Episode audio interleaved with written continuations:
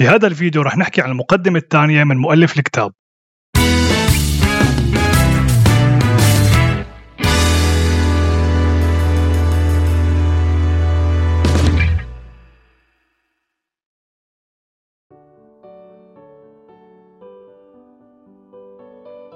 نسبة كبيرة من الناس اللي بتدور على أسباب السعادة وعلى طرق عملية لحتى تتحرر من المشاعر السلبية وتحقق أحلامها وطموحاتها بدها طرق يمكن إثباتها بالدليل العلمي، يعني شيء بيشبه التجارب المخبرية. بمعنى آخر، إذا حدا اقترح عليهم أي طريقة يتبعوها ليعيشوا بسعادة، مثل إنه يغيروا المكان اللي عايشين فيه أو يغيروا الوسط الاجتماعي المحيط فيهم، فأول سؤال بيخطر عبالهم إنه شو الدليل العلمي إنه هاي الطريقة هي الحل. ولكن نقطة الضعف بالدليل العلمي إنه لحد هلأ ما قدرت تفسر حالات شفاء لظروف صحية خطيرة كانت تعتبر إما نهائية أو دائمة، مثل حالات شفاء من الشلل أو حالات شفاء من السرطان بعد ما انتشر بمعظم أعضاء الجسم. الدليل العلمي بيسمي هاي الحالات بالشفاء التلقائي، لأنه كل التحاليل المخبرية والصور والأشعة ما بتترك أي مجال للشك بأنه هاي حالات مستحيلة الشفاء.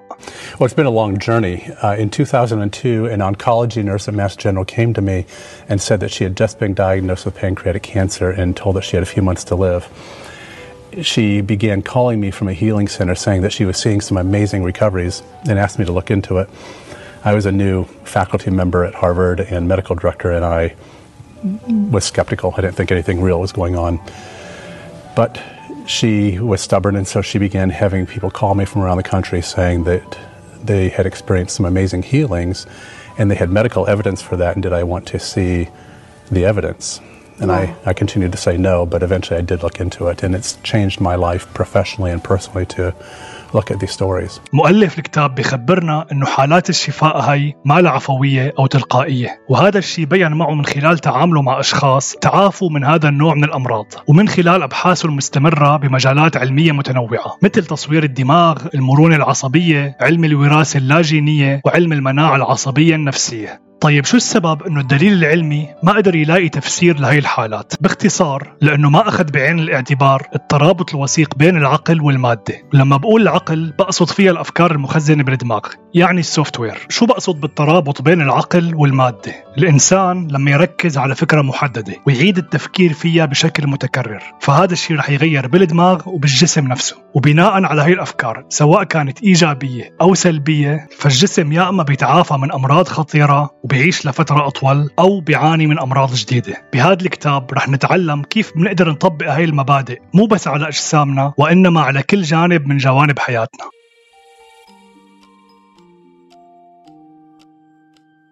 Breaking the Habit of Being Yourself هو تاني كتاب بينشره المؤلف بعد الكتاب الأول Evolve Your Brain. اللي بيميز هذا الكتاب عن اللي قبله أنه الكاتب بيعطينا طرق عملية وخطوات إرشادية لتحرير الدماغ من الأفكار السلبية، رح نحكي عنها بالتفصيل بالفقرات الأخيرة من الكتاب. بدي إياكم تطمنوا، لأنه مو شرط تكونوا فهمانين الكتاب الأول لتفهموا عن الكتاب الثاني. بهذا الكتاب رح نتعرف على مجموعة من الأشخاص اللي قدروا يتعافوا بشكل كامل من أمراض خطيرة أو من صدمات نفسية قديمة، أشخاص قدروا يحلوا مشاكل مستعصية وقدروا يخلقوا فرص جديدة بحياتهم. هذا الكتاب بيستثمر بجزء كبير من العلوم الحديثة والمبادئ الفلسفية القديمة بهدف الوصول لحياة مليئة بالسعادة والنجاح. كلنا لاحظنا أنه بالفترة الأخيرة صرنا نحس أنه العلم بمكان والروحانيات بمكان تاني. اللي بيحكي عن العلم بيتجنب الحديث عن الروحانيات، واللي بيحكي عن الأمور الروحية بيتجنب الحديث عن العلم، كأنه في صراع محتدم بين العلم والروحانيات. أنا بعتبر أنه هذا الكتاب قدر بكل براعة أنه يسد الفجوة الكبيرة بين العلم والروحانيات. قدر الكاتب بالاعتماد على مبادئ فيزياء الكم أنه يقنعني أنه الخير اللي بيقدمه الإنسان لهالكوكب بينعكس عليه بالخير، وهذا الشيء رح نحكي عنه بالتفصيل بالفصل الأول من الكتاب. لهيك بنهاية هذا الكتاب رح تحس حالك عالم متصوف بنفس الوقت، وما رح تحس انه في تناقض بين الاثنين. رح تعيش الشعور الحقيقي للحرية، ورح تتحرر من كل المعتقدات اللي خلتك تشوف الواقع بشكل مشوه، ورح تجني بالتأكيد ثمار مجهودك، وهذا الشيء اللي بتمناه من كل قلبي. إذا بذلت جهد كبير بتغيير عالمك الداخلي من الأفكار والمشاعر، فالبيئة الخارجية رح تستجيب بشكل تلقائي لعالمك الداخلي، ورح تورجيك بشكل واضح انه دماغك لعب دور كبير بتغيير الواقع.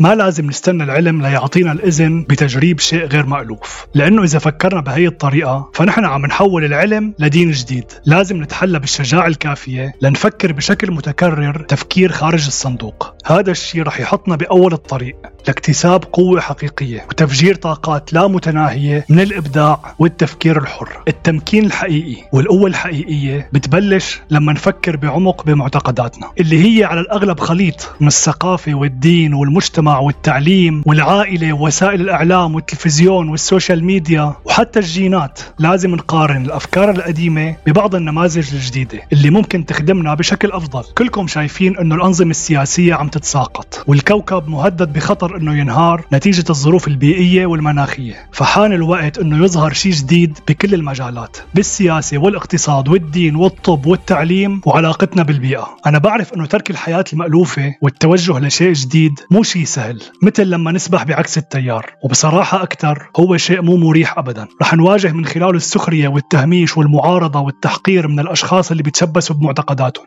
بس كل الأشخاص المؤثرين انوصفوا بالزنادقة والحمقى. هدول الأشخاص ما تبنوا أفكار مطابقة للواقع، وإنما أفكارهم ما كانت موجودة إلا بأدمغتهم.